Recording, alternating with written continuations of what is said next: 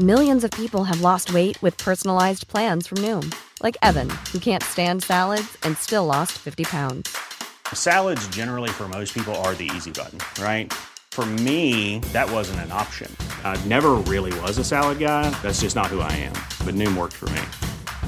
Get your personalized plan today at Noom.com. Real Noom user compensated to provide their story. In four weeks, the typical Noom user can expect to lose one to two pounds per week. Individual results may vary.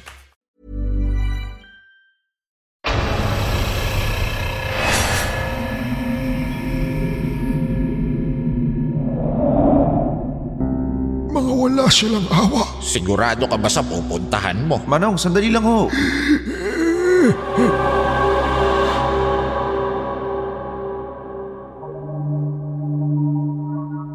Magandang gabi po, Sir Wilmore.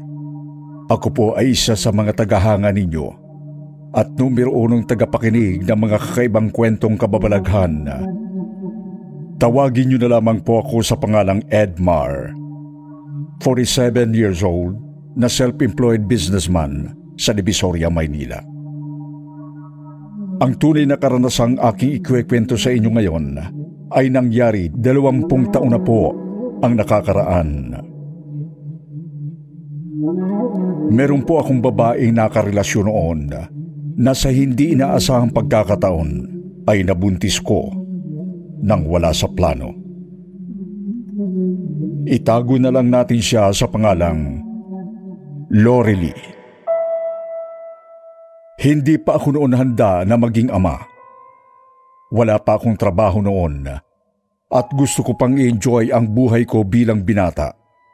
Kaya nagpasya akong takasan ang babaeng nabuntis ko.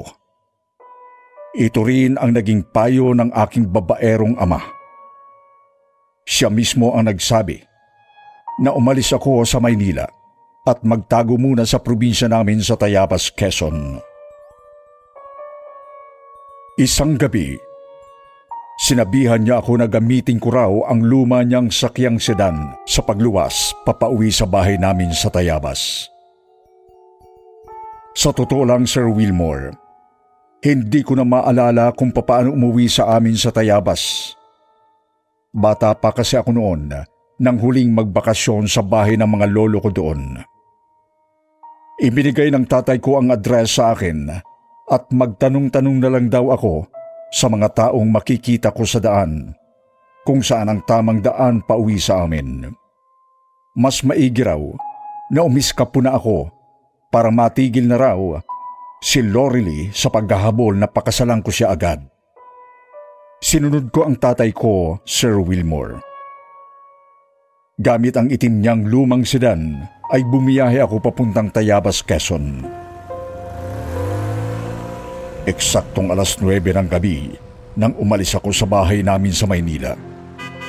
Dahil sa sobrang traffic, alas 11 na, nasa Islex pa lang ako. Naisipan kong magkarga ng gasolina pero laking gulat ko nang bunutin ko ang wallet ko sa bulsa ko. Tatlong libo na lang pala ang laman. Nakalimutan kong manghingi ng pera sa tatay ko bago ako umalis. Kaya halagang 2,000 na lang ang pinakarga kong gasolina ng gabing yon. Nang medyo humupa ang traffic sa Islex, ay binagtas ko ang daan papuntang Tayabas. Mahaba, pasikot-sikot at matagal ang biyahe Sir Wilmore. Nagkaligaw-ligaw pa ako kaya nagtanong ako sa isang lalaking naglalakad nang makarating ako sa isang madilim na parte ng highway. Tiningnan lang ako ng lalaki at mabilis na naglakad papalayo sa akin. Sinundan ko siya ng sasakyan ko at tinanong uli. Ah, boss, sandali lang po. Ah, hindi niyo po ba alam kung saan yung barangay Matuena dito? Sigurado ka ba sa pupuntahan mo? Oh, syempre po. Kaya nga ako nagtatanong, di ba? Alam niyo po ba o hindi? Ngumisi ang misteryosong lalaki. Matagal bago ito sumagot ulit. Kapag darating mo ang ilog ng Dumaka, barangay Matuena na yun. May makikita ka ring lumang tulay na kahilera ng bagong tinayong tulay. Lumang tulay? Anong, anong tulay po yun? Ang Puente del Malogonlong. Pero mag-iingat ka. Pagdating mo sa tulay na yon, bumusina ka kung kinakailangan. Para alam nilang makikiraan ka sa bagong tulay. Bumusina? Bakit po? Uh, private property po ba yung tulay? Mas mabuti na ang mag-ingat. Ang magpasintabi, lalo na sa bantay. May bantay yung tulay? Eh baka naman po may toll fee pang dapat bayaran. Naging alaskador na ako sa sobrang buwisit ko sa lalaking pinagtanungan ko. Iba kasi makatitig ito. Matalim, mapanuri, parang kontrabida. May pakiramdam kasi ako na nag siya ng mga kwento para lang takutin ako. Oh, saan po ba daan ko nito? Pakanan na pakaliwa? Hindi ka naman yata naniniwala sa sinasabi ko sa'yo. Eh wala na po akong choice kung di ako maniwala. Pagod na ako. Eh turo mo na lang po yung daan. Gusto ko na makarating sa amin eh. Kumanan ka. Kapag nalagpasan mo na yung saradong gas station, medyo malapit ka na sa Puente del Malagunlong. Huwag kang makakalimot na Pumusina. Okay, okay. kesa mapahamak. Mabuti nang magbigay pugay sa bantay. Marami na kasing naaksidente sa bagong tulay na itinayo. Lahat sila hindi bumusina nang dumaan sa tulay. Nauwi sila sa mga hindi ka nais-nais na sitwasyon. Tulad ng... Hindi na sumagot pa ang lalaki na pinagtanungan ko. Naglakad siya ng matulin papasok sa isang masukal na daanang pababa. Hinatid ko siya ng tingin. Napaisip ako bigla sa sinabi niya. Tinignan ko ang relo ko at napansin kong alas dos na pala ng madaling araw. Muli kong tinignan ang lalaking pinagtanungan ko pero hindi ko na ito nakita. Nagpasya kong magmaniyo ulit.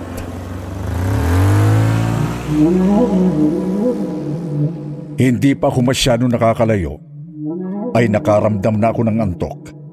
Madilim kasi ang daanan at halos ako lang ang sasakyan sa highway. Nilabanan ko ang antok ko at nagpatuloy sa pagmamaneho. Hanggang sa bigla na lang tumirik ang sakyan ko. Biglang tumigil ang makina ng kotse ko.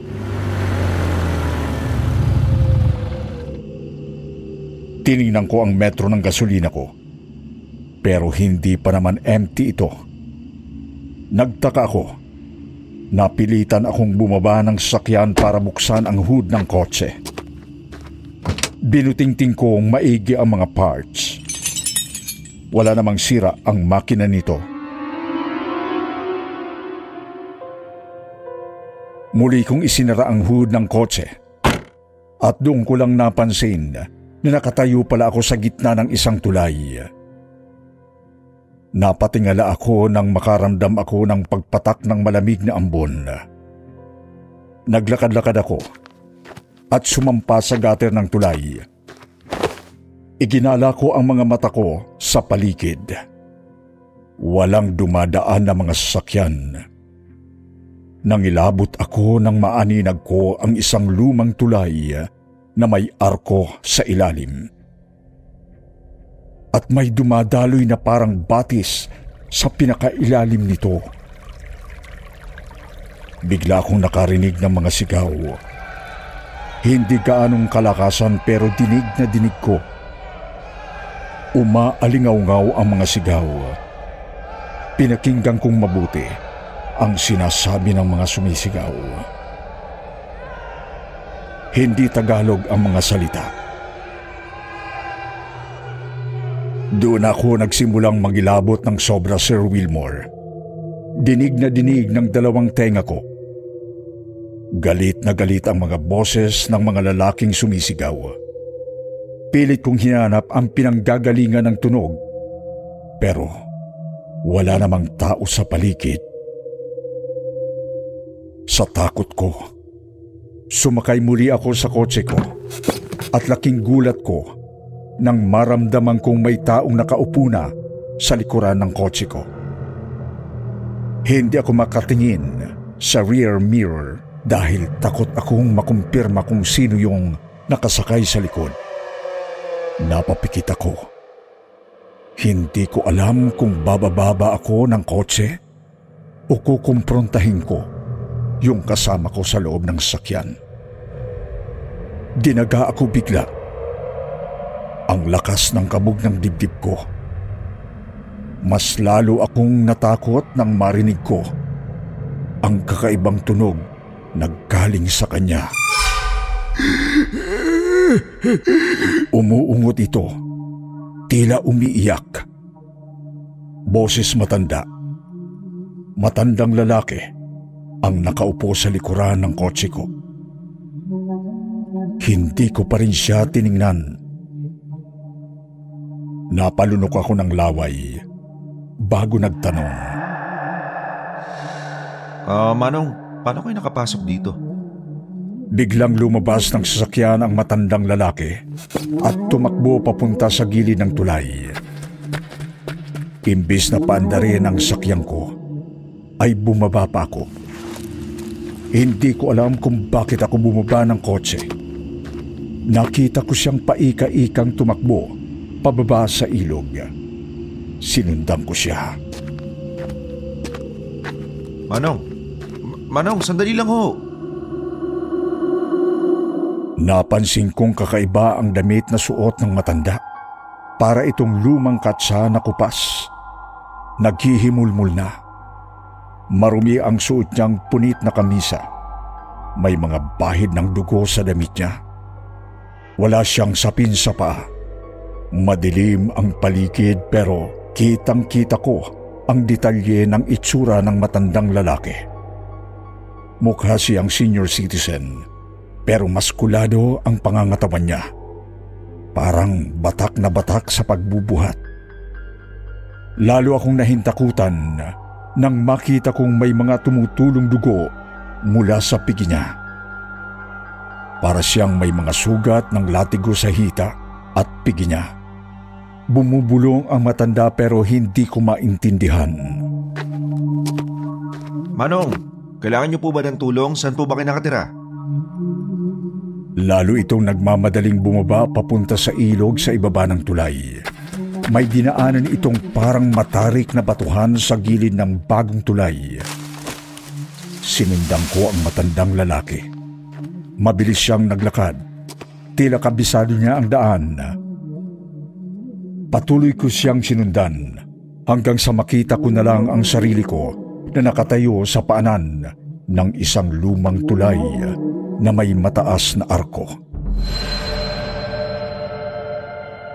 Natulala ako sa tulay na nakita ko, lalo na nang magsimula akong makarinig ng mga sigaw, ungol at hagulgol. Opo, Padre, si Senyor.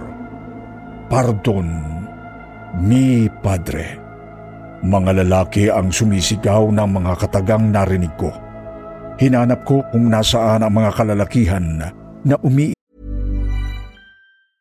Hey, I'm Ryan Reynolds. At Mint Mobile, we like to do the opposite of what Big Wireless does. They charge you a lot, we charge you a little.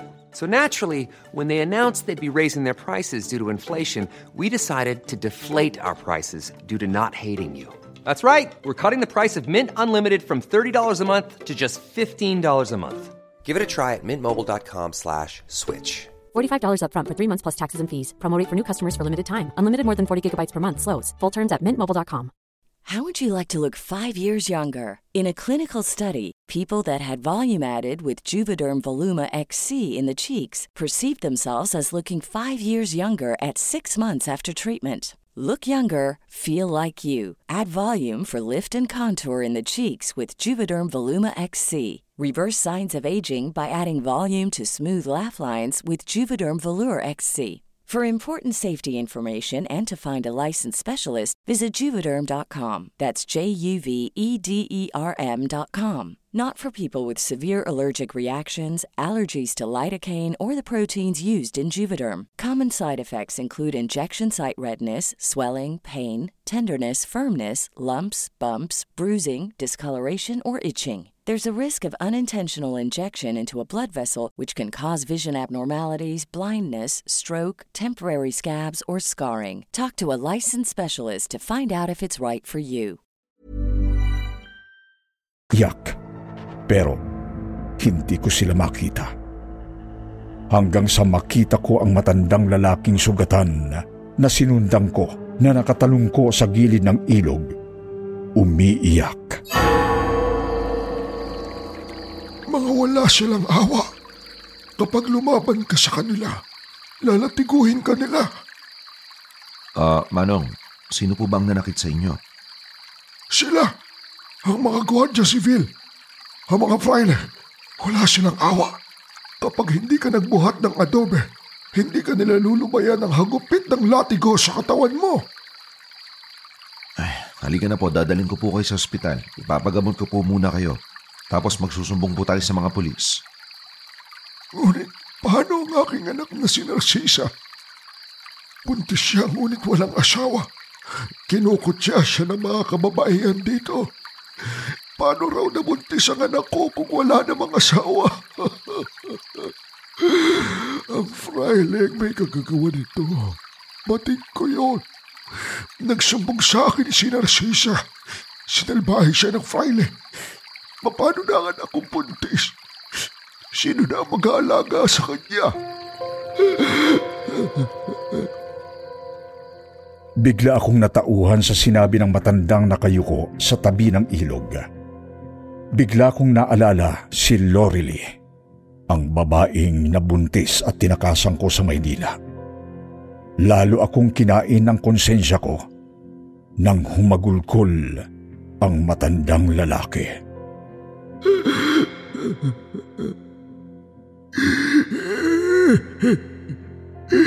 Gusto ko nang magpahinga. Pagod na pagod na ako. Hindi ko na matatapos pa ang tulay na ito.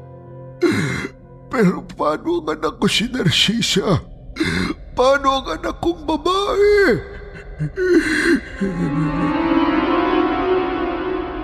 Sa awa ko sa matanda, ay nilapitan ko ito para kalamayin ang kalooban niya. Pero, nang lapitan ko siya, Ah, Manong, halika na po. Magpahinga na po kayo. Tutulungan ko po kayo makauwi sa inyo.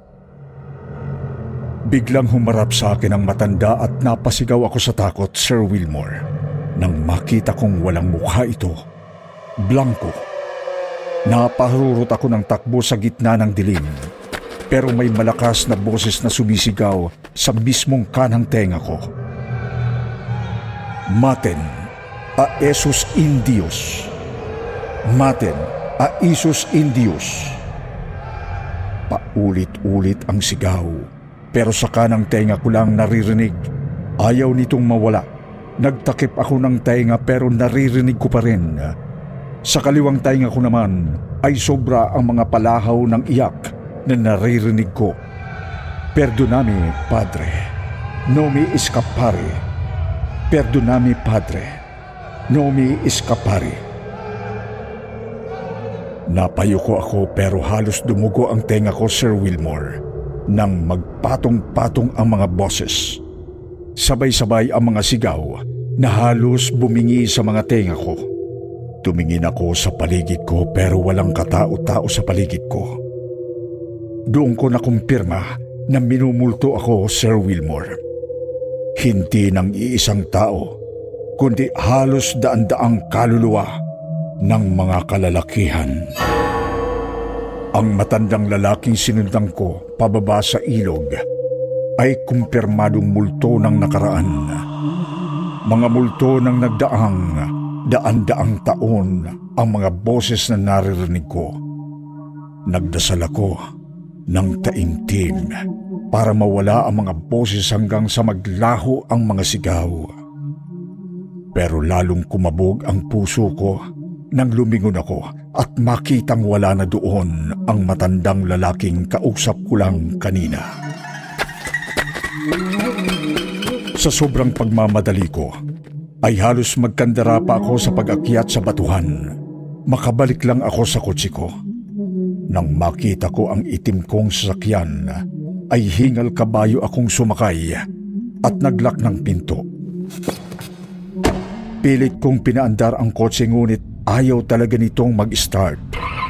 Maya-maya pa ay may kumatok sa bintana ng sasakyan ko. Nagtakip ako ng mukha ko dahil baka yung multo ng matanda ang makita ko sa labas ng bintana. Inginudgud ko ang mukha ko sa manibela at muling nagdasal ng tahimik. Maya-maya pa ay... May muling kumatok sa labas ng bintana ng kotse ko. Huminga ako ng malalim, Sir Wilmore. Bago ko dahan-dahang tiningnan kung sino ang kumatok mula sa labas. Nagulat ako nang maaninag ko ang mukha ng lalaking pinagtanungan ko ng direksyon papuntang barangay Matuena. Binuksan ko ang bintana ng kotse. Dahan-dahan. Hindi ka bumusina, ano? Hindi ako agad nakapagsalita nang tanungin niya ako hindi ako nakatingin ng diretsyo sa mga mata niya. Lumunok ako ng laway bago nagsalita. Anong... Anong ibig mo sabihin? Sinabihan na kita na bumusina ka para paraanin kanila. Pero malamang hindi ka bumusina kaya tumirik ang sasakyan mo dito sa bagong tulay. Paano mo nalaman na tumirik ang sasakyan ko? Kanina ka pa ba dito? Karnaper ka siguro, no? Nginitian ako ng lalaki at hinawakan sa balikat. Napansin niyang nanginginig ako sa takot. Maraming mga manlalakbay ang nasisiraan at kusang tumitirik ang mga sasakyan sa tulay na ito para ipakita sa kanila ang lumang tulay sa kabila. Bigla akong napatingin sa kabilang lumang tulay na nakaparalel sa bagong tulay na kinalalagyan ng kotse ko. Nanginginig ang boses ko nang nagsalita ako, Sir Wilmore. May multo sa lumang tulay na yan. Ang lumang tulay na yan ay ang Puente del Malugonlong. Itinayo yan ng mga ninuno namin noong panahon ng Kastila. Lahat ng mga Indio noon ay sapilit ang pinagtrabaho para lang mabuo ang tulay na yan. Marami rin ang nagbuwis ng buhay para lang matapos ang Puente del Malugonlong. Hanggang ngayon, maraming mga kaluluwa ng mga Indio ang nagpaparamdam at nagpapakita sa lugar na ito para humingi ng katarungan para sa pang-aabuso at pang-aalipusta ng mga sinaunang fraile at gobernadorsilyo ng Tayabas. May matanda akong sinundan papunta sa lumang tulay na yan. Nakakatakot ang itsura niya. Hindi lang ikaw ang pinagpakitaan ni Tandang Sentinelo. Tandang Sentinelo? Yun na ang pinangalan sa kanya ng mga taga dito. Sentinelo. Lalaking bantay. Siya ang pangunahing bantay ng tulay namin dito. Sang-ayon sa kwento ng matatanda, Pinatay daw ito nang tuluyang kunin ng mga fraile ang anak niyang buntis. Mahal na mahal niya raw ang anak niya.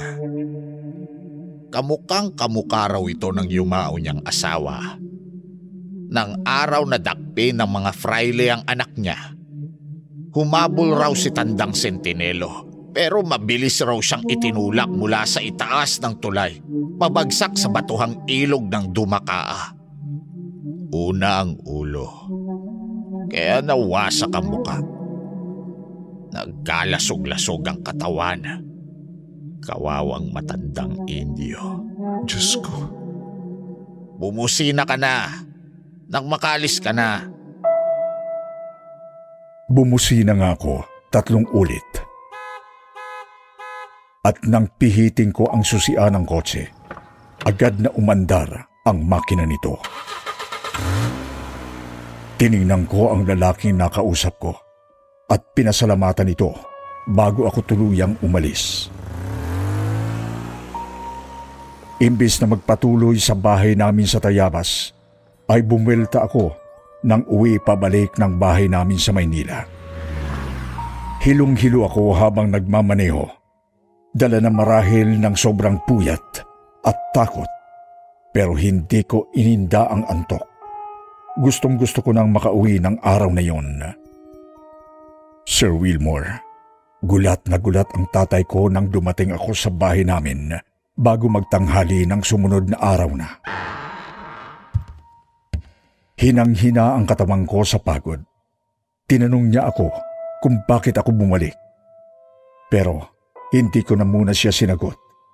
Umakyat ako sa kwarto ko at doon bumagsak ang katawan ko at natulog ng halos labing anim na oras. Nang magising ako, naligo ako at nagpalit ng bagong damit.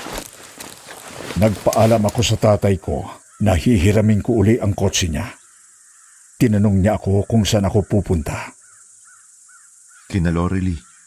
Pupuntahan ko ang girlfriend ko, Tay. Pananagutan ko na ang bata. Ako ang ama ng dinadala ni Lorely. Responsibilidad ko ang tumayo bilang ama ng dinadala niya. Hindi makapaniwala si tatay sa narinig niya mula sa akin. Umalis ako at pinuntahan ko si Lorely, ang babaeng nabuntis ko. At doon pa lang sa gate ng bahay nila, ay humingi na ako ng patawad sa ginawa kong pagtalikod sa kanya nung inamin niyang buntis siya. Nangako ako sa kanya na pananagutan ko ang magiging baby namin. At hindi lang yun Sir Wilmore. Pinakasalan ko agad si Lorely bago pa tuluyang lumobo ang tiyan niya. Ngayon ay masaya pa rin kami nagsasama sa loob ng iisang bubong. Apat na ang anak namin. Marami akong natutunan sa biyahe ko papuntang Tayabas, Quezon.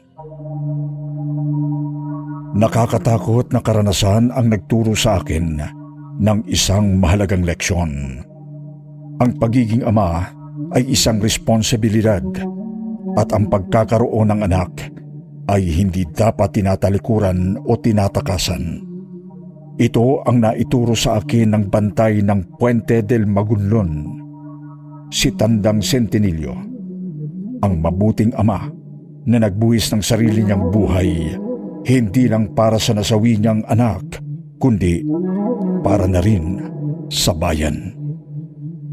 Hanggang dito na lamang po at maraming salamat. Sir Wilmore. Magandang gabi po sa inyong lahat.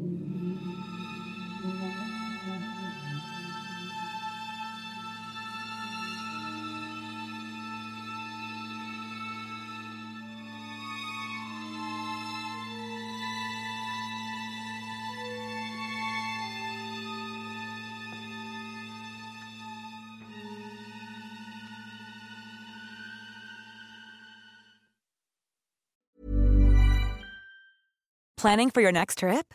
Elevate your travel style with Quince. Quince has all the jet setting essentials you'll want for your next getaway, like European linen, premium luggage options, buttery soft Italian leather bags, and so much more. And is all priced at 50 to 80% less than similar brands. Plus, Quince only works with factories that use safe and ethical manufacturing practices. Pack your bags with high-quality essentials you'll be wearing for vacations to come with Quince. Go to quince.com/pack for free shipping and 365-day returns.